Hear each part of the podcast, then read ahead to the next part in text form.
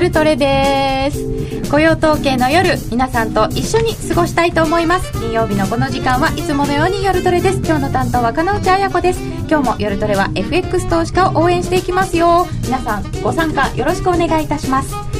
本日のスタジオ高野康則さんです、はい、よろしくお願いします。こんばんは。よろしくお願いいたします。柳沢ひろしさんです。よろしくお願いいたします。よろしくお願いします。エミリちゃんです。よろしくお願いします。よろくお願いします。なるみちゃんです。よろしくお願いします。よろしくお願いいたします、えーさて本日は雇用統計の発表が10時30分です。のでそれまでいろいろとお話を伺ってまいります。ツイッターや番組ブログでご意見ご質問随時受け付けております。お答えしていただいてまいりますのでみんなと一緒にトレード戦略を練りたいと思います。それでは今夜も夜トレ進めてまいりましょう。さて、えー先ほどの先行配信部分でもちょっと開会式がこれからですというお話ししましたけれどもソチ五輪始まりました。2月でございます、えー、大体2月っていうのはどんな相場になるんですか？まあ大体というかまあオリンピックの時はやはり動かないっていうことが多いですよね。あの先ほどもちょっと申し上げましたけれども、あのまあ我々はただ見てるだけですけれども、あのヨーロッパとかのディーラーの人はですね、特にロンドンの人は、えーブックメーカーを通じて競技に参加をしているので。かけてるってことですね、はい、一言ではない。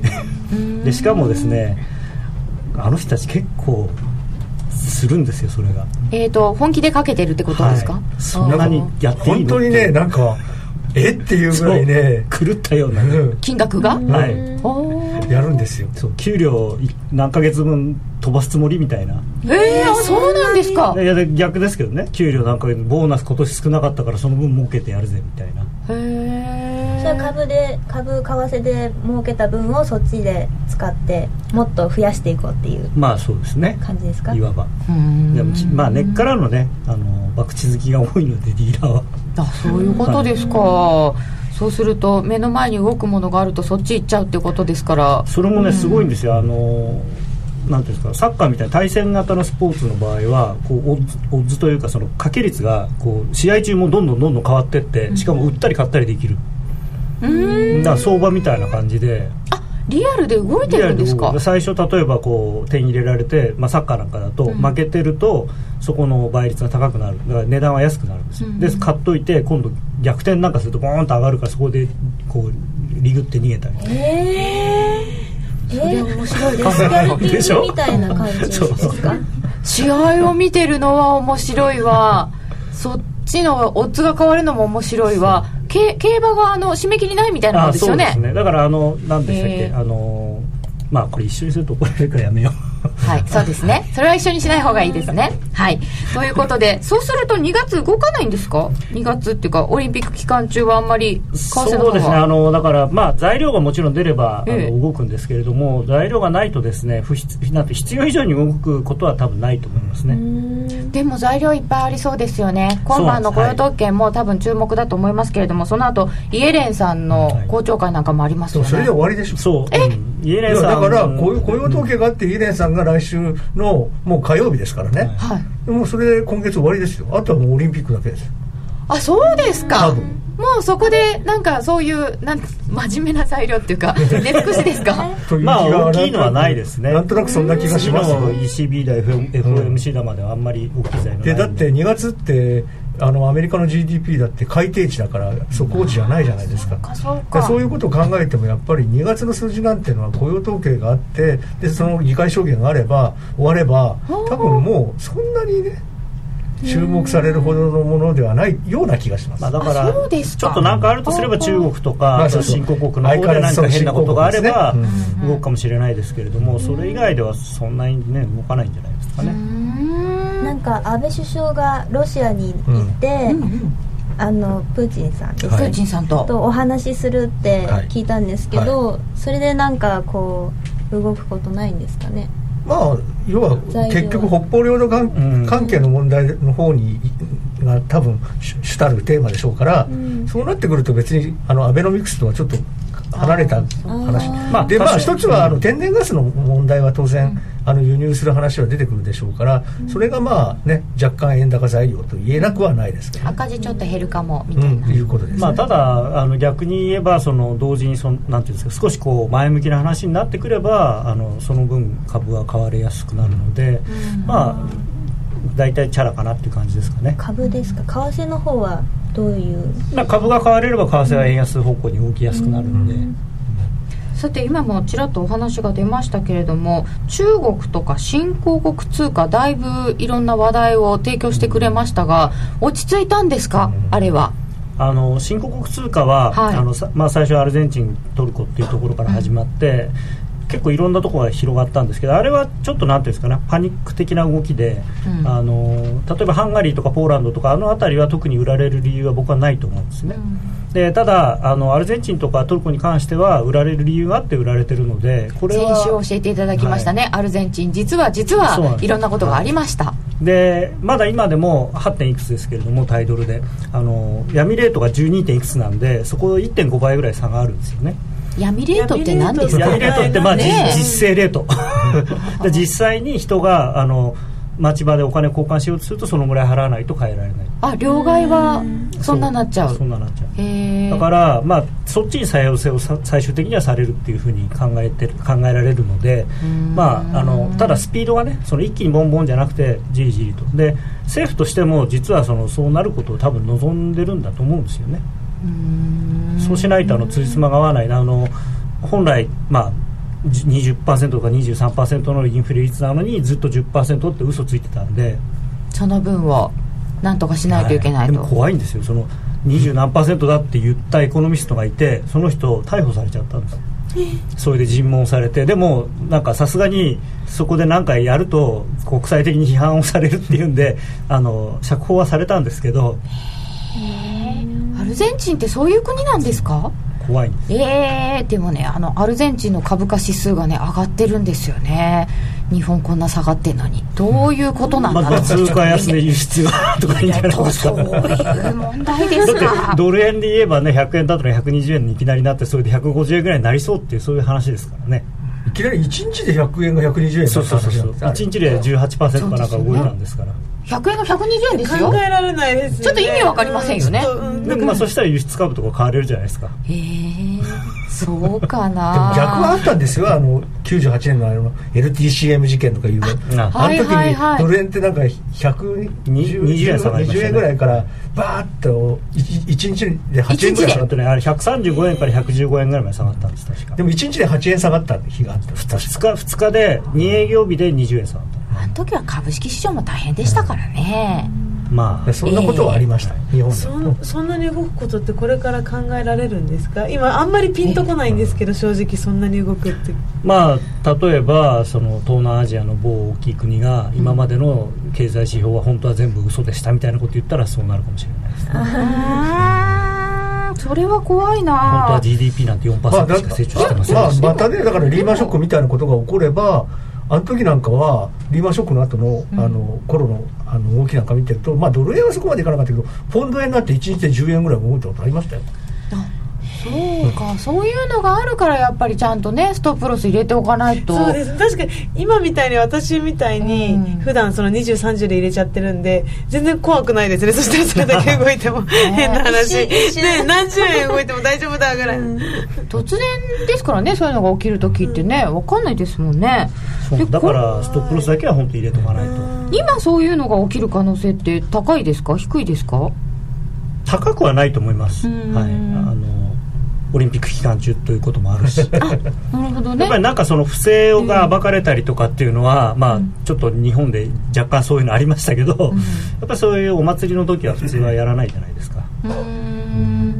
えー、と中国の方はどうですか？一旦はその利財商品というのが償還されたっていうことですけど元本だけですけど。あれはだからなんていうんですかねあの問題を先送りしてるだけなのと、うん。あのまあただそのパニックには多分ならないんですよ。あの政府が最終的に全部なんかするんで、助けるんですかね。ただ、うん、あのあそこの利財商品で、まあ、投資信託みたいなもんなんですけどもそれが投資してた会社自体はもう全部破綻してるらしいんですね。そう鉱山会社ですけどね。だからももうあれはないのと思うでそれあれが氷山の一角じゃないかっていう見方があるので、でものすごい残高が大きいのでそうすると、まあ、当然そのちょっと前に言われてたあの何でしたっけ？闇金融じゃなくて。影の銀行？影の銀行。シャドーバンシャドーバンキングの問題とこう一緒なんていうか絡まってくるんですよね。そうすると、まあ、本当にそれを政府が支えられるのかとか、まあ、あとはその、まあ、元そもそもねその GDP の数字なんかもあの全国の数字出さなくても全国の数字より大きかったりしちゃうような会社国なのでそうですだからそれがもうなんつうなんつう全体的におかしいここやっぱりおかしいんじゃないかっていう話になってうん。そのまあ日本も含むその西側諸国が投資をしているお金を引き上げる動きが一気になると、まあ、かなり危険かなと。ただそうは言っても一気に引き上げたくても引き上げさせてくれないんで、まああの引き上げさせてくれないですよね。そうだからメルトダウンには多分ならないんだと思うであとはまあ要は結局外貨準備を3兆ドルも持ってますからね、ああお金は持ってんですね、うん、3兆ドルですよ。日本が1兆何千億ぐらいでしょ？ああそうですか。ああさ日本の約3倍近く外貨準備持ってますからそれを使えばまあなんとかなるっていう感じもあるんだけどただまあ使い始めちゃったらばアメリカの国債が暴落しちゃうからそうか えらいことになっちゃうというですね。そういうまた副作用みたいなのが出てくる可能性があるんでそういう意味ではやっぱりね、まあ、怖いといえば怖いんですよ。ああなるほど、外貨準備はいっぱい持ってるけどいっぱい持ってるのはアメリカ国債になってるんですね。そうですね。ああそっか。中まあまあ国って、全部じゃないみまあ日本ほどはねその割合は多くないんですよ。なんか多分ね、ぜ日本とね日本と中国が同じぐらいだって言われてるんですよあの米国債の保有高は。うんうん。だからそういう意味では、まあ、3兆ドルのうちの1兆ドルぐらいが、まあそうそうそう米国債ですよね。日本は1兆ドルのうちの1兆ドルが米国債ですからね。怖っえーさて、えー今日は雇用統計の発表ですがその前に現在のところ1ドル102円の24銭近辺ちょっとドル上がってきてますね。ユーロ円が138円68銭70銭。あちょっと広がってるかな？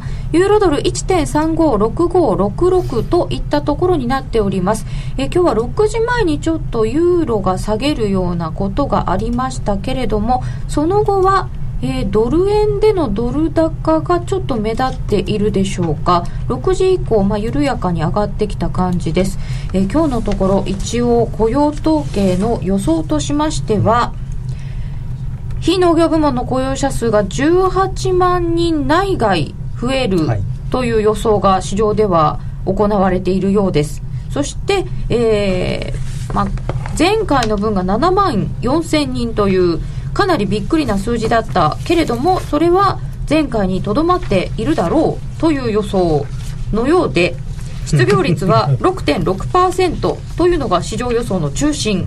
えーっと6.6ですから前回から0.1%改善という予想のようですね。ただね今回あの失業率はあんまり見ない方がいいと思いますね、はい。あの中身がわからないというかおそらく労働参加率が激減している可能性があるので、はいそうなると例えば6.3%とかの数字になってもおかしくないんですよね。っていうのはその延長給付っていうその失業保険満期もらった後にんまだ就職できないんだったらもうちょっと出してあげるよっていうやってたのを、はいあのかなりの部分でちょっと正確な数字わからないですけれども打ち切られているので、それが、あのーもう要するになんていうのもうお前は働 働く可能性がない人だっていうふうに勝手に認定されちゃってる可能性があるので、まあ、なんか12月いっぱいまでで打ち切られた延長給付の人が130万人。いる、そうそうそうすごいですよね、その数がね。そんだけじゃあお金もらえなくな130ってる。万人の人が、はい。要は再就職をあの見つけようと思えば、失業率失失業者に数えられるんだけれども、はい。もういいやもう働くのやめたって言っちゃうともう失業者じゃなくなっちゃうその代わりに労働参加率がその分下がっちゃうと下がるからだから失業率は良くなる。ものすごく。うーん。延長給付も切られちゃったし頑張って働こうって言って働きにまああの意に沿わない仕事でもいいから働こうっていう人が増えたりとかはしないんですかね？しない。まあだからもうしばらくはなんかただシュンとなっちゃうただなんかそうは言いながらも結局去年株がすごく上がったじゃないですかアメリカ、で結局だからもうそのもともと株持ってた人だったら働かなくてももういいやっていう気になってでなんかそういう株売ってくる食わす。そんな資産効果が出ちゃってますか？逆逆っていうか。あのそういう話が出てます。で要は労働参加率があまりにも大きく下がってるのは、はい。要はあの60代のベビーブーマーの定年退職のと年齢に達した人で今まではあのあの住宅の価格が下がったりとかしちゃったんでやっぱりなんか働かなきゃいけないと思ってて職を探してたんだけれどもそのあうちにね株がブワーって上がってきちゃったらなんだもう働かなくてもこの金で大丈夫だって思ったらもう定年退職しちゃうの。定年退職って自分で勝手にもうもう退職しちゃう早期早期退職 ?60 歳ぐらいだったらちょっと考えてもいいよね。株で儲かっちゃったとか。ね住まあでも宅上がっちゃそれはなんか。相当にあれですよね。そのいい方ばっかり見てる感じはしますよね。ちょちょっとあのアメリカっぽい。そうだからアメリカ人のもともとの能天気さをこう出してきてそういうこと言ってて。でもねそれをね言ってるの一番それをねあのレポート書いたのがね、はい。フィラデルフィア連銀にいる日本人のエコノミストの人なの。え本当ですか？日本人の？エコノミストがフィラデルフィア連銀にいるんですか？えそのー、人がそう。いうそのあのね、ベイビーブーマーの人たちが定年、もう資産効果のおかげで、はい。あの職をもう探すのをやめてるからそれでいいんだと。うん、労働参加率が激減してると。だから別にそれを気にしてする必要はないんだっていうことをでだから多分あのプロッサーさんなんかは、はい。そのあの人高派だからもう当然おいい話だことかと。これはいいと。俺の部下としてはお前優秀だということでですあね逆じゃないですかそれ。え？プロッサーにそうなんかいい話作れって言われたんじゃないですか。かもしれないけどね。それは知らないよ。えー。でそれでテーパリングはもうどんどんやらなきゃいけないってこの間もプロスターさん吠えてましたでしょ、まあただあねのイエレンさんはもう大昔から要するに労働参加率は非常に重要な指標だっていうふうにおっしゃってるんで、まあその辺はある程度こうねバランスは取ってくると思いますけどね。うん。で FOMC のメンバーが4人も変わりましたし、議長も変わるじゃないですか。この影響っていうのはどうなんですか？普通に考えると去年よりも高派的な人が多く入ってるし、で一番ハト派だったイエレンさんはこう今までメンバーの一人だったのが上に立っちゃったことで、まあ、中立的な立場を取らざるを得なくなるという議長としてはそうですか？考えれば、まあ、かなり高派寄りにはなると思いあとますけどね新しく副議長になる。あもう一人のフィッシャーさんっていうあの人はフィッシャーさんすごい。どうも相当な高派っぽいですよね、うん。でもうもう2人フィッシャーさんいますからね。で両方とも両と両方ともダブルフィッシャーが高派とダブル2人とも高高派？うん。もうダブルホークですから。まあ、だからその副議長がすごく高派だからもしかしたら議長ははい。またハト派でいいじゃんっていうふうに、まあねそういう可能性はありますけどね、まあ、そのためにバランスを取るためにフィッシャー教授が入れられたというようなこであととは、フィッシャーさんがもしかしたら、まあ、大人というかかなりあのご高齢な方でもありますから、はい本当の自分のその高派的なものではなくてやっぱり周りに合わせるとかっていうこともまあ考えられなくはないですよね、うん。まあだってでもでも本当にハト派いなくなったんですよ、ん。だからそうですよね。もうこちらこたさんしかいない。こちらのことあそうですか、名前が面白い、こちゃらこたさん言いにくい。アナウンサー的には。うんでも本当にそのメンバーの中でハト派の方がそのこちゃらこたさんしかいないっていうことになった時に、これからじゃあどんどんもう縮小を早めちゃうようなことがあるのか？まあ実際にものすごくその経済指標が良かったりすれば、その可能性はありますよね。だからそういう意味でだからやっぱり雇用統計が急にえらいいい数字が出たりするとまあ高派の人はもうこれは見たことかってなりますでしょ？あそうですだねからあんまり強すぎても困るんだと思うんです。だからまあだって6.5%とかすぐなっちゃいそうじゃいやいやもうないですか？それはもう,、いやもうね下手今日今日なるかもしれない。今夜なる可能性だってそのいろんな理由があってこれ見ない方がいいよとおっしゃってますが、でもあの方々もそうおっしゃっていただけるかどうかわからないですよね、まあだからそこら辺で率じゃなくてインフレ率なんですよね。まあ、今度はうん。フォワードガイダンスとしては、まあそう。だからその辺のバランスをねあ来週の議会証言で、イエレンさんは絶対に説明するはずなんですよ。そのバランスをうん。聞き取ろうとしてるわけですね、市場も。12月1とか1月とかあの今までに比べるとどんどんそっちにシフトしてますからね、うん。ででもインフレ率はそんなに上がらないですよね、うん。上がりそう全然上がらないし、これでまた新むしろ。興国通貨とか安くなったりして、うん。まあ世界的にデフレ傾向もまた金利も本当に年初上がっただけで、その後下がってきました。この間2.6%切ってましたからね。まあまあここ2日ぐらいまたまた戻っちゃったけどね、あの日本とアメリカの10年債の利回りの差が2%また切ってましたからね、あこれはドル円100円になるだろうなと思ったら、やっぱりなってましたね、ただまあ100円台はね、相当硬かったですけどね、そうなんですよね、ここまでの動きで、あの結構、まあ、株も大きく動いたりしておりましたけれども、結局のところ、これ、どう考えたらいいんですかね、101円は割れました、100円の70銭台まで入りましたけれども、これってどうだったんですか、結構円高にいったなという印象。それとも硬かった、ね、あんまり。み見てた？もうちょっと下がってもいいんじゃないっていう感じでした、ね、久しぶりに100円台と思って、うんうんでもどどっち？なんか本当に先週もそうだったんですけど1日での動きが大きかったじゃないですか、うん、いまいち本当また今週もつかめなかったんですけど。ね、今月はねなんか日本の機関投資家さんがね本当ずっと外債買ってるんですよ。あの毎週、ね、木曜日になるとその前の週の統計が出るんですけど、はいはい、財務省が発表するんですけど今月すごいんですよ。あの日本の機関投資家の外債の投資。どこが買ってるかまだ分かんないですからね。この時期に政府じゃないじゃないと思うんですよ。だって2月ですよ、まあ、2月だからね。だからどっちかっていうと2月ってやらないんですか？まあ彼らはどっちかっていうと売る方ですよね。本当だったらね。もうだって会計年度終わり近いわあでも2月じゃなくて1月。よまだ統計は1月のしかない。1月でもなだから多分105円だったら買いたくないんだけどそれがこう100歳ぐらいに下がってきたんで、うん、よしこれはいいやっていうんで買い始めたんじゃないかっていう感じもあるんですね。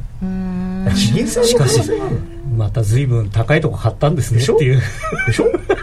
そこなんです債券の値段としてはだから非常に今、アメリカの金利が低いっていうことは高いわけですから、値段としてはね、それを買ってるわけですよね、まあ、本当に日本の地銀さん買ってるんだとすれば米国債は下がらないですもんね利回りは日本の地銀ですか、どうもいつも遅れてる感じがしますね。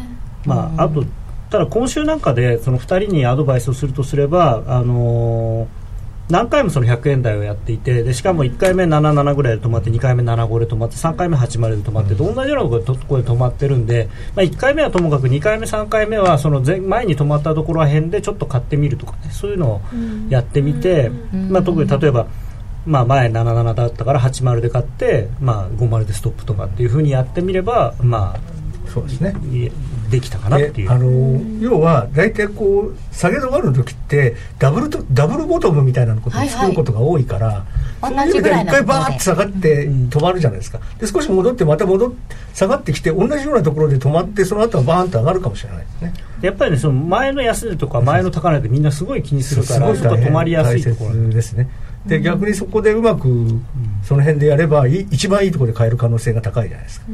でまあダメだったらさっとやめればいいだけだから。でだから逆に言うとそその前の安値をこう切ってきちゃったら、うん、あやっぱさっさとやめる。さっさとですか？まあ、土点までいかなくてもとにかくやめる、うん、とりあえずでもこれはダブルボトムつけそうなような感じですか、うん。うん、そんなにどんどん円高にまたいっちゃうという風ではない。いやー分かんないですよもう1時間後には切れてるかもしれないですから。そうですね。そこがねこの後分かるわけですよね、えー、さて現在のところは1ドル102円25銭26銭。1 ユーロ138円76銭77銭です。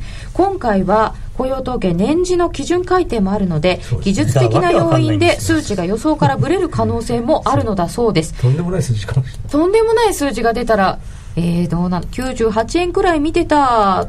きっと今年のっていうか今回の数字をよくするために前年のやつガーッと下方修正するとか、まあ、えー、えー、そういえば1年前の G7 で発発言した影響を思い出す14万人増って書いてらっしゃる人がいらっしゃるんですけどこれは予想かな？今日は無難に過ぎてほしい。気もするな。リークだった。にしてドル円この前のトレンドラインのとこですね。ストップ入れてても土日に事件起きたらやばいんじゃ、うん、週末にとんでもないことが起こるのが一番怖い。ああそうですよね。さて、えー、そんな中で雇用統計の発表前ですがちょっとヨーロッパの方も今日も動いてるんですけど ECB もありました。あれはどうでしたか？そうですね、あのー、まあ、何もしなかったんですけれども。一応、据え置きですけれども、はい、その後のドラギさんの会見を受けて、ユーロは買い戻しの動きでしたよね、まあ、据え置きは予想通りなんですけれども、なんかリップサービスがあるんじゃないかっていうか、そのまあ、利下げ方向のね、うん、で特にその不対化の中止？これがね よくわかんないんですよね。不対化の停止って。だから例えば国債を 1, 億1億ドル買いました、はい、まあ、1億ユーロ買いました。そうすると当然中央銀行はその買った相手の人に1億ドル渡すわけじゃないですか。1億ユーロ。お金でそれがそのまんまになってるとその1億ユーロっていうのが世の中全体のお金の量が1億ユーロ分増えちゃうんで、それをまあ長期国債買うんだけどなんか別の例えば短期国債売るとかでまたその1億ユーロやっぱ返してって言って。そうすると取られた。お金の量が変わらないっていう操作をしてるんですよ。でそれは何のためかっていうとあの、まあ、ドイツ連銀が強く主張したんですけれどもその政府の要するにお金のなんていうかファイナンシングを中央銀行はやっちゃいけないっていう決まりがあるんですよね、だからそうじゃないんだよってことを強調するためにもそれをやってるんですよね。ということは金融緩和にならないようにしてるってことですか？債券は買うんだけど債券のプライスを守るたあの下げないために債券は買うんだけれども、うん、そのお金は吸収して、うん、ま、マーケット全体のお金の量は増やし増やしませんよっていうのがその不対価っていう。なるほど。だからそれをやめちゃえばお金が増えお金が増えていくから短期金利が下がるじゃないですか。金融緩和になるんです停止してほしいなみたいな停止するかもなっていう思惑があったっていうことは ECB も金融緩和に動くかもっていう期待をマーケットはしてた。だからそれは量的緩和になるわけですね。ダダボス会議でわざわざそのドラギさんがそういうやり方もあるみたいなことを言ったんですよ、うん、だったらおそのことわざわざ言うんだったらきっとやるに違いないっていうただまあねドラギさんもあの人もね本当にペテン本当に口先ドラギとよく言われてますが あのね、そのダボス会議の時もなんか ABS って言ってその資産担保証券を買うとかなんか言い出したんですけど、まあでもその資産っていうのはだから融資債券とかなんでしょ？そんなね市場ねヨーロッパにほとんどないんですよ。あそうですか。それでそんなこと言っといて昨日じゃなくてこの間のだから ECB の後の昨日か。の会見では、うん全くそのそれについて議論はしていないって。ででもまあ手段としては証券市場プログラムの不対化停止は検討中の一つの選択肢って言ったん。です。言ったけどでも昨日はけあの、まあ、検討中議論はしてないん。ですよ。ECB での理事会では。口だけドラギ、うん、これからは何かやってくれそうな予感がする方でございます。やらかしてくれそうって、えー、ドル円が現在102円の2週8000近辺。1ユーロ。ユーロちょっと上がってきて138円78銭近辺です。ではここで一旦お知らせです。気になるレースが今すぐ聞ける。ラジオ日経のレース実況をナビダイヤルでお届けします開催日のレースはライブで3ヶ月前までのレースは録音でいつでも聞けます。電話番号は0570-008460 0570-008460 0570を走ろうと覚えてください。情報量無料かかるのは通話料のみ。ガイダンスに従ってご利用ください。ラジオ日経ポッドキャスト。過去に放送した番組の一部やポッドキャスト限定の番組を iPod などの MP3 プレイヤーでいつでもどこでもお聞きいただけます。詳しくはラジオ日経ホームページの右上にあるポッドキャストのアイコンからアクセス。ラジオ日経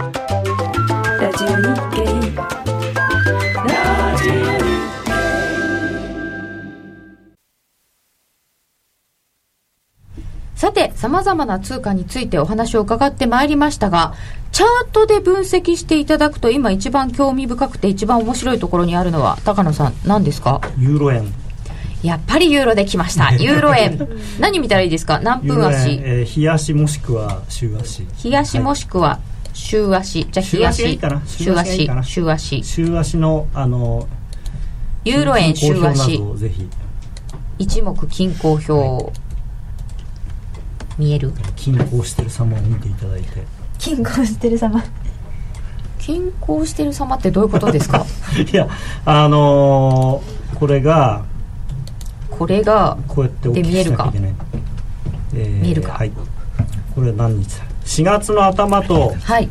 えー、11月の頭の安値と安値を結んだトレンドラインで、うん、えー、今週安値1をつけましたとこれ一番均衡表示しなくてもトレンドライン一緒じゃないですか このだから基準線。あ基準線のところにちょうど。のところより今ちょっと下ですけれども、まあ、ほぼその基準線のレベルでまあ、しかもそれを跳ね返ったということで。あ綺麗ですね、うん、まあ、だからこのまま上がる可能性もあるんですがただ、まあ、そうは言ってもこういう線もしているので だからこれどっちに抜けるかっていうことなんですよね、まあ、上に抜けたら私もねそれあの結構ねユーロ円の面白面白いなと思って見てまして、はい、あの冷やしでね行ってね120日移動平均っていうねちょっと変な移動平均なんだけど。120日移動平均。6か月ってことですよね。ああ4か月か。4か月か124か月平均、うん、っていうことですよねそれがね去年からずっとね下がった時にねそこで止まるんですよ、えー、で今回も120日移動平均で今週の安値は止まってるんです。面白い。作ってみよう。100日、うん、120日移動平均線、はい、そうするとでもユーロは下硬いんですかこれ？だからね120日移動平均が切れないから多分また跳ね返るのかなっていう気が僕はどっちかというとしてるんですけど、まあ、僕はだから切れたら面白いなと思って見てるんですよ。そういうことなんです 高野さんでも基準線大事って先週もおっしゃってましたね、常にでそこで止まったわけですよねそうですねはい。切れたらいい面白いな。いやだって、ねね、ユーロ円だってこんだけ上がった後なんですからこのまま上がるよりは下がる方が絶対にあの勢いが出るんですよ、うん、だって去年94円だったのが145円まで上がってるわけじゃないですか。去年で一昨年かそうですね、これ50円上がった後に下げ出したら2 3 0円簡単に下がりますから。2 3 0円簡単に下がります。はい。まあ、半値押しで、まあ、25円ぐらい下がるわけですから。それがここ,、ね、ここから25円上がるよりは、スピードとしては多分下がる方が早いんですよね。分かんないです上がるか下がるかは分からないけれども抜け下げ始めたらそうだからその方がまあ面白いというかその相場的には、うんうん、あの別に僕がユーロ安が好きという意味ではなくて あのどうだろうか。それはどうだろうか。トレードのだあの面白さという意味でそっちの方が面白いまあ、ガゼルディーラの人っていうのはね下がるのが大好きなんですよ。なぜかそのようですよね、うん、どっちでも下がる時の方が早いからね。楽して儲けたいんですよ風のディーラーは。さっさとリグってあもうああとは債券のディーラーってもともとだって 現物の債券を買う買うのが基本だからね。株と同じなんですよ。だからねどっちかっていうとね。これそうすると見ておきたいところは、えー、週足の基準線と120日の移動平均線。まあやっぱりトレンドラインちゃんと見てもらわないと。切ってくる、はい、このトレンドラインを。トレンドラインを1回割り込んでそれで1回戻してトレンドラインで止まったらもうそこはこれ面白いですね、うん、おでユーロドルはどうですか？聞きたいです。ユーロドルはね、まあ、ユーロドル下がったんですけどみたいな。それは見る前から言ってるみたいな。まあ、これもそれこそ120日線の中でユーロドルはねそうそう切れてきて切れたんですよ。あこっちは切れてるんですね。ユーロドルはね切れちゃったんですよ120日を切れてしまった、うん、とかその辺も切れちゃってるんです切れちゃったということは。でも切れてまた戻ってます。ちゃったんですけどただまた元に戻ってきてるんで、なんかねなんか判断がしにくいユーロドル分かりにくい。そう。判断がしにくいんですよ。ただユーロ円のが綺麗だでも多分ねユーロドルはね1.35のところがね、結構硬いんですよ。でも一目均衡表見るとこれは売りの形になってるんですけどね、これ何ですか？テクニカルではね冷やしの一目均衡冷やし？テクニカルだとどうしてもね売りたくなっちゃうんですけど、売ってもうまくいかないんですよ。なぜか。なぜか、ああでも。買うやつがいるんですよ。どうも。まあでもねそれはありますね。だから、あのだから多分それは経常収支の黒字だとかで、だからあの2年前の日本の円と同じですよ、なんなんでこんなに日本の景気が悪いのに円が買われるんだってみんなが文句を言ってたような状況が今のユーロなんですよただ冷やしで見るとねこの一目金庫の,、あの抵抗体の加減のところに引っかかってるのと、あとチコスパンもそうそうチコスパン使ってるんで、だから来週下がるとしたら今日なんか雇用統計、ね、雇用統計のあたりに下がりだしたら意外とスッと抜けるかもしれない。っていう、ああ、ね、確かにね。チコスパン、冷やしの下にいますよね。あでも雲に引っかかるな。うんそうですか。でもこれそうですね。ユーロドルでもちょっと下なのかどうか面白いところでしょうか、うん、これはじゃあどこ見とけばいいですか？次の目処は。まあ昨日の高値。直近で言えば。直近では昨日の高値、はい、1.36の20ぐらい、ユーロドルは月足の104ヶ月先行スパン。へえ。誰だ買ってるやつ？ユーロドルぐちゃぐちゃじゃん。手を出したくない。波形。5ドルの上昇が不快なんですが。あ5ドルねまたいろんなことをおっしゃってましたけど。オージーはねオージー僕ははいね収支買いした。のえー、変わったんですか？うん。オージーはもうね売りは終わり。あら。そうですか。まあ、不快なほど高くなくなったんでそう。言わなくなりましたね。それだって言えないですよ。だって0.85って言ってて0.86台まで下がったんだから。そうですね。不快なほどはもう言えないででもだからっでてやっぱり今までは何かあれば利下げもう一回ぐらい利下げするんじゃないかっていうはい。話がずっとあったんですけど、うん。あの先週だったかなそのインフレ率去年の第4四半期のインフレ率が出て、はい。それが確か2.7%ぐらいあったんです、2.7、うん。他から見れば高いですが、うん。で RBA のインフレターゲットは2から3%っていう。そのまたあの大雑把なところがオーストラリアらしいんだけど、2から3%っていうインフレターゲットなんですよ。まあ入ってますでもね2.7ってことはもう3%に近くなってきてる、ええ。でその前の四半期は2.3かなんかだったからすごい上がって2%るに近かったんですよ。そういうねじ事情が変わってきてるからどう考えてももう利下げはないんですよ。でまあ多分もう中国次第っていうのもありますけどねそこは、うん。まあだ多分中中立スタンスにとりあえずしばらく戻す。でもしかしてこのままインフレ率が3%に超えるような状況になってくるようであれば、はい。あの今度は利上げなんですね。ありますか？利上げ。来年来年。今年じゃないと思います。だからどうも来年は利上げになるんじゃないかっていう話がオーストラリアの中では言われ始めてきててええでそういう状況になったらもう王子なんか売ってる場合じゃないわけですよ。まあアメリカもねテーパリングが順調に進んでいけばあの当然利上げの話を意識した動きになるんで、そしたらまあオーストラリアが先行して上がるっていうのは全然不思議じゃないでやっぱりあと王子がやっぱりここまで下がったおかげでインフレ率が上がり始めたんじゃないかっていう話なんですね、うんうん為替の影響を受けてインフレ率も上がったのでこれ以上下がっても困る。うん下がる必要もなくなってきたと。だから不快なほど不快なほど高いと高はもうくなった。言わなくなったという。でも高野さん中国の影響は？だから中国はその本当は何が起こってるのかよくわからないですけれども 分かんないんですよね。表には一応あんまり出てこないんですよね、今回のことみたいに結局辻褄合わせるっていうかあのごごまかすというか先送りできるので彼らはまだ。その先送りする能力があるというのか まあそれそれがいいことかどうかは別としてね。G20 終わったらまた警戒に不快なほどって言うんじゃない？ああ王子はうん。でもまあまで来ましたからねうん彼らの。うーん。だからまあ0.85はもう本当にほぼね、うん達成したたわけですよね、そのあと外外部理事かなんかが0.80とか言ああ言いまっしたたんですけどね私も5ドルは買い目線でいます。オージーは買いたいですね、おおまあでもそんなにね今スワップもつくわけじゃないんそうそうそうそう。でそんなにこう気合い入れて買うほどのもんじゃないですけどね、うん。と思います。だから押し目があれば買おうと。いうあそんな感じですか？大きな相いやだから場とか。今91円じゃないですか、うん。91円買いたくないですよね。だからだからその今日雇用統計とかでちょっとなんかドル円がピュッと下がってですね、またそのドル円が下がったにつられて90円ちょっと切った切ったりとかすることがあればそこはちょっと拾ってみようっていうね。まあだって王子だってまあ105円ぐらいはせいぜいですから。そうそうそうそれを考え上もるとねそんなにないんですよ、うーん。だからせでまあ僕も今回90円はね割れとかじゃない。今回は多分せいぜい上がっても93円ぐらいだと思ってる。売り目線はやめたけれども、すごい上がると思ってるわけではない、今91円の40銭台。93円ぐらいまで、うん。やりにくくなったね。そうです下がっねただから下がったら買うだから89円の80銭とかなったら買う。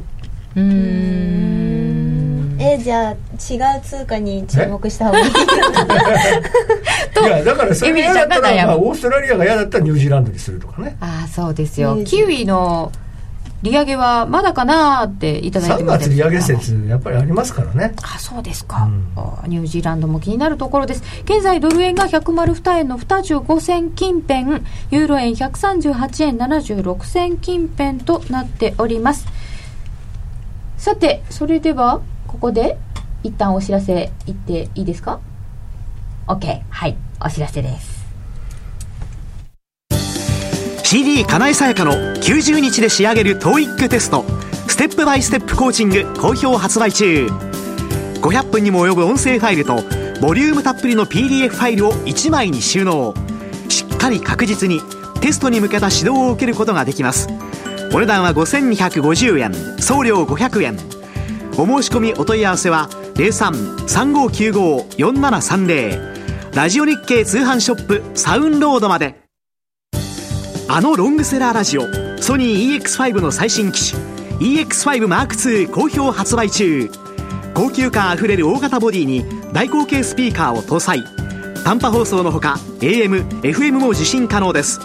卓上型ラジオ EX5M2 AC アダプター付きで税込1万8000円。送料500円。詳しくは03-3595-4730ラジオ日経通販ショップサウンロードまで。高野康則と柳沢博の今夜はどっち？みんなで予測今夜の雇用統計10分後はどうなる？このコーナーは真面目に FX、FX プライム by GMO の提供でお送りいたします。さて、今夜の雇用統計も間もなく発表になりますけれども、えー、どんなよ数字が出てくるのか、そしてその後の反応は一体どうなるのでしょうか？みんなで10分後を予想してみたいと思います。まず、高野さんの見方はどうですか？うーんまあ先月の反動でいい数字が出るんじゃないかと期待が大きいので、えーそんな通りその通り予定調和じゃつまらないのでやっぱり悪い数字が出て出られると。なんか、高田さんらしいような気がする。いかにも高野さんっていう感じだね。高野さんは悪い数字が出てした。はい。エミリーちゃんは？そうですね。今チャートちゃんと見た。ちゃんと見た。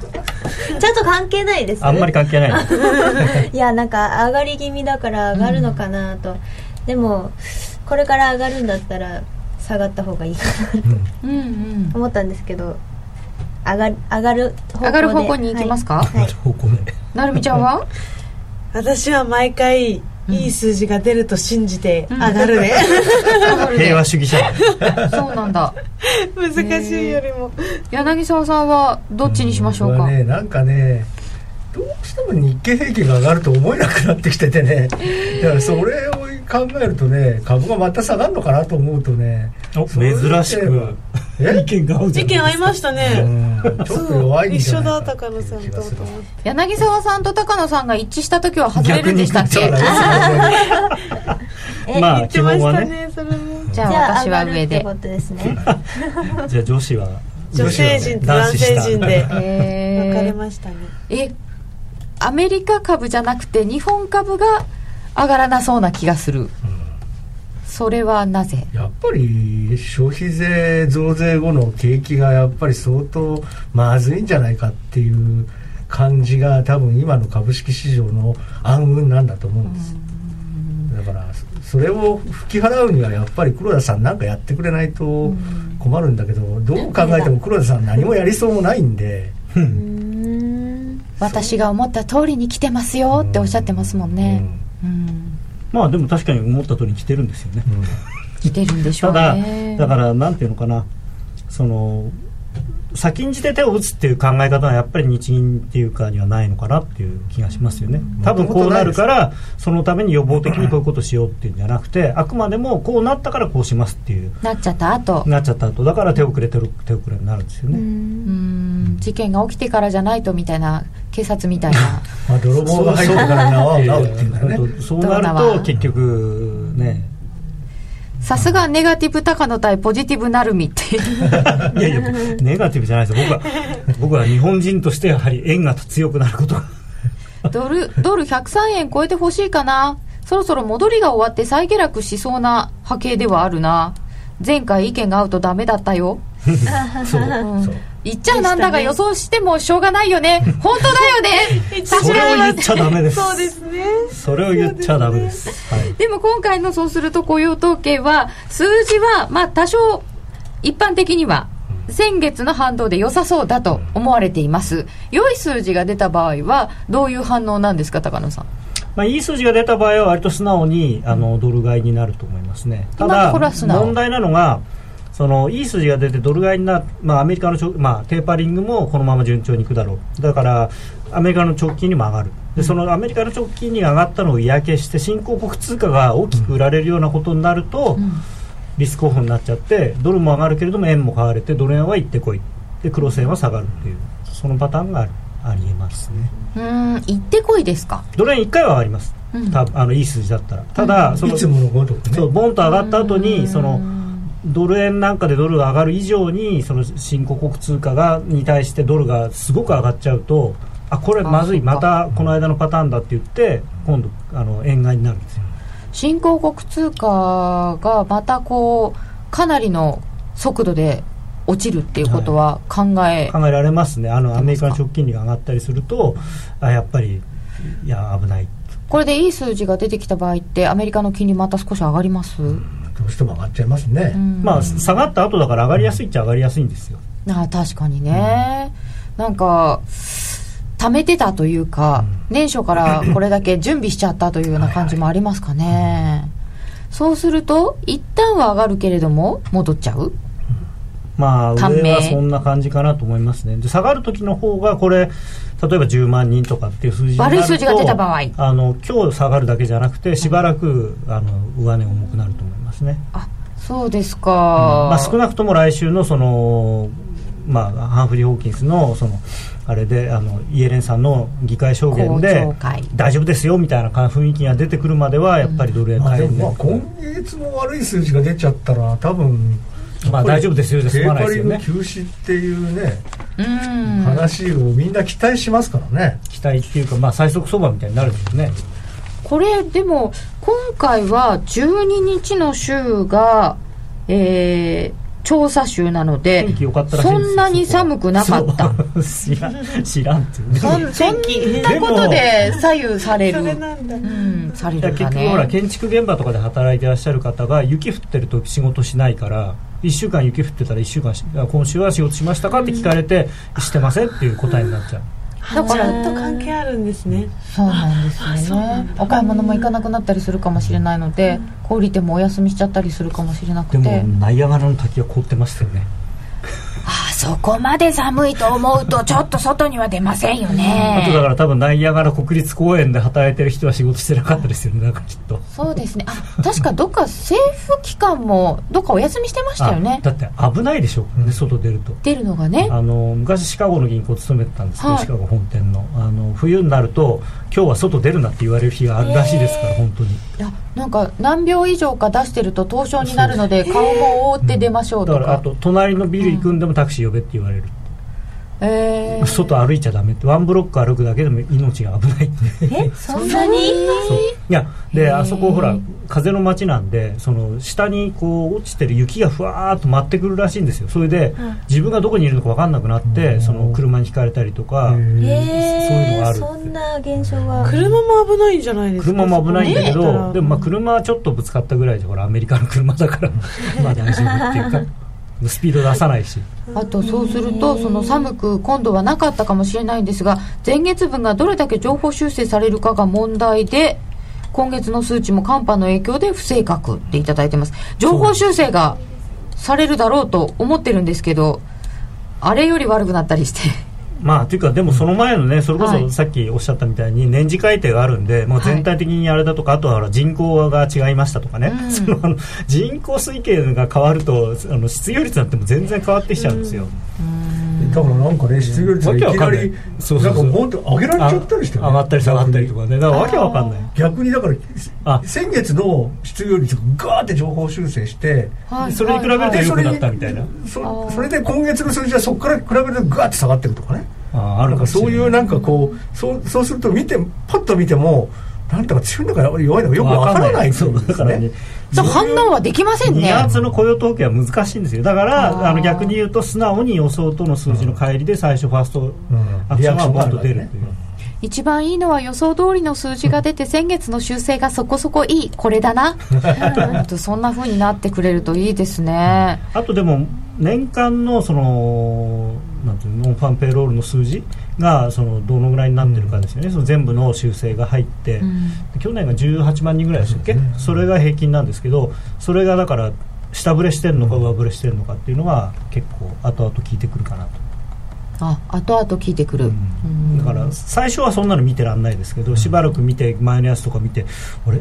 なんか実は20万人超えてたじゃないかとかっていうとすごいドル買いになるしでも本当に読みにくくて分かりにくいんですけれど。最近本当に分かんないですよ。本当にだから。ただただノンファンペイロールが弱いんだけど失業率はいいとかね。そういうあの組み合わせばっかりじゃないですかなんか最近。ですね。で中身もよく分かんないですしね、でもここまでを見てきてもそうなんですよ。あんなにとんでもない ISM の製造業が出ておいて、非製造業の雇用はとてもいいですとか言われるとどうどうしたらいいんですか？みたいなアメリカの景気は本当にどうなんですか？あなんだか中国の指標みたいだっていただいてますけど。あどうせまた月末に向けて債務上限フェスティバルやるんでしょう？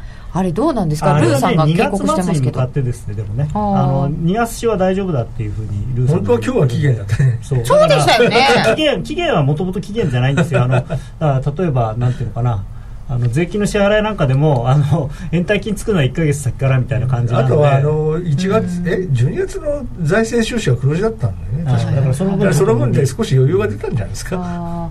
あの無駄遣いをしなかったので、ちょっと待ってあげられあとるよ。っていう景気が良くなったのあととあの株が上がったりとかするときあのそういうあのなんだっけ株を売った時のキャピタルゲイン税とかが入るじゃないですか。政府シャットダウンしてたんで、はいはい。その分財政はいいんですよ少し。お金出てってないってことですか？給料払ってないっていうのがあああそうなんですね。あえー、足元のところであそうですね。若干ドル売りっていただきました。1ドル102円25銭近辺。うん。102円の30銭ぐらいまで乗せていたのがちょっと戻してきた感じ。ユーロ円が138円の77銭78銭。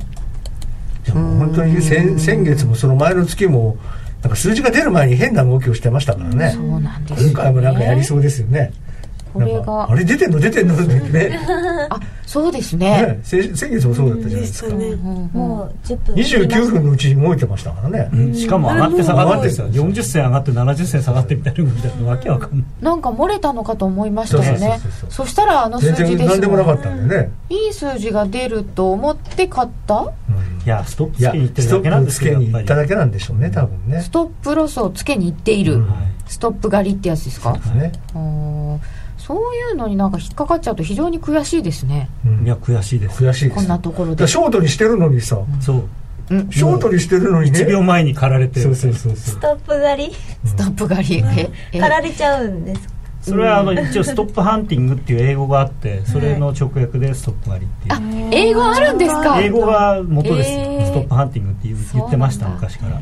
あー。なんかストップロスに引っかかる人がいっぱいいるだろうなここでって思うと、わざとそれをつけさせに行くような方々がいるもうあらしい。とあと10銭上がったら転換線だとかっていうところまで行ってる時っていうのはじゃあその転換線のところにはストップロスがいっぱいいるだろうっていうんで、そこのところをわざとつけるんですよ。っていうか誰誰が？だからっていうかね誰が？インターバンクだとあのお客さんからオーダー預かってるんで別にあのだろうじゃなくて、例えばね今日だったら102円の50にね、うん。あのストップロスの買いが200本ありますって、ただ例えば数字直前だったら20銭ぐらい上がりますから200本買えば、だからつけに行くんですよ、でそれはそれ分かっててやるのフロントランニングじゃないんですか？為替の場合は。まあお客の注文知っててやるのって。昔はそうでしたけど今はもしかしてうるさいのかもしれないですけどでもそれ自分を守るためなんですよ。それやんないと数字がいきなりいい数字が出てボンといっちゃったらだってカバーできないですから。うーん。29分の動きは発表前の手締まいでしょう。あなんかを手締まっててそうなるっていう場合もありますよねキノコ狩り、あれ？あの もう29分を過ぎるっていうか28分ぐらいからかな普通インターバンクはレートあのプライスは出さないですお客さんに対しては。そうなんですね、でおそれはお客さんもそのプロのお客さんは分かってるんでその時間にプライスを聞くっていうのはもうなんで非常識というか。最近はだからねシステムトレードとかすごく多くなってるから、人間がやってるわけじゃないんだと思うんですよね。そうですそうですそうです。だからそこに今のそのボラなんていうかな板の厚さとか見てとかつつつけられると思ったら機械がビャーって。で銀行側もプライスを出すのは人間じゃなくて機械になってるじゃないですか。え合成音声かなんかが言うんですか？アルゴリズム。言わないんだ。あ言わない。何がただアルゴリズム配信してるだけです。あそっかそっか。レートだけは出してるんですよ。別にこう聞かないですもんね。であのー多分今月でいうと失業率じゃなくて non-farm payroll の数字がいくつ以上だったら何銭下とかいくつ以下だったらなんあだからいくつ以上だと何銭上かとかっていうふうにあのーもうプログラムされてるんですよね。数字いくつだったら何本売れとかね。散髪屋で行ってみよう。ストップ狩りにしてくれ。ストップこ狩り。れはどんなふうになるのかな。どういうみなんか皆さんは10分後は上で下でどうご覧になりますでしょうか？意外と2ブロックみたいになっちゃうのかな。えー、ストップ狩り こうパッツンみたいな。あここでストップみたいな。そんな変な、えー現在のところ1ドル。テクノカット。新しい。知らないでしょテクノカット。テクノカット。知らない。知らないよね。新しいと思って今新しいって言っちゃった。昔あの昔なんですか？YMO って知ってる？そうそう。坂本龍一って知ってる？あ知ってます。はいはい。あの人。あの人なんかはそういうのしてたそうなんだ。知らなユすぎてーロ円がちょっと動いているな。えー、ドル円102円24銭近辺ですが、ユーロ円が138円あすごい92銭。ユユーロドル。ーロドルが上がりまして1.358889。ユーロドルがね、急に上がってるんですけど、気持ち悪いな。なんか、誰か言った？いやこの時間に何も言わないでしょ。前回も同じこと言ってましたよね。なんかもう誰か発言したのかな本当ですね。ですよまだ。本当5分前なのにこんな動きしかもユーロでしないでほしいという感じがいたします。今日は10分後は高野さんと柳沢さんが下その他私たちが上と見ました。さて今話題のシステムトレード選べるミラートレーダーが FX プライム by GMO でもついにスタート選べるミラートレーダーではストラテジーと呼ばれる運用実績の高い投資戦略を選択するだけで24時間自動で売買収益チャンスを逃しません。また為替のプロが厳選したストラテジーのパッケージストラテジーパックも多数ご提供しております。システムトレードを始めるなら FX プライム by GMO の選べるミラートレーダーをご利用ください。株式会社 FX プライム by GMO は関東財務局長金商第259号の金融商品取引業者です。当社で取り扱う商品は価格の変動等により投資額以上の損失が発生することがあります。取引開始にあたっては契約締結前書面を熟読ご理解いただいた上でご自身の判断にてお願いいたします。詳しくは契約締結前交付書面等をお読みください。このコーナーは真面目に FX、FX プライム by GMO の提供でお送りいたしました。さて、現在、為替1ドル102円25銭26銭、ユーロ円が138円94銭96銭、ユーロドル1.358889となっております。えーもう間もなく雇用統計発表となりますけれども、今日のところ、えー市場の予想としましては、非農業部門雇用者数が18万人前後の増加、えー先月は7万4千人の増加でした。そして失業率は6.6%、0.1%改善という予想になっております。えー皆さんが、ユーロドルが上がると、高野さんなんでだよリーゼント狩り、機械だ、テクノカット、なんか髪型の方に行ってしまいました。でもこれ、皆さん、あんまりこのタイミングで売ろうとか買おうとかいうお話が今日は入ってきませんね。ちょっとやまっぱり。あねあの、さんざっぱら僕らがその今回の数字は分からないってうん言っちゃったんで、いや、でも本当に、でもわかり本当にだって。先月なんかね、I- ISM だとか消費者信頼感指数とかみんないい数字だったんですよその雇用そうだうそうだ、それであの雇用統計でした。本当もうこの雇用統計っていうでのは今月だから ISM が逆に弱かったから、で逆にほん本当はこの数字はいいいいんじゃないかと思う人も増え増えちゃっそうですね。まあしかしですね。た分かんないです。よ ADP にしろ ISM にしろなんか何を信じていいのでしょうかっていう感じで雇用統計自体が一番わかんないよっていうのが間もなく出てきますよ。この後は雇用統計の発表ユーストリームでの延長戦で詳しくお伝えしてまいります。ラジオをお聞きの皆様とはお別れです。これで失礼いたします。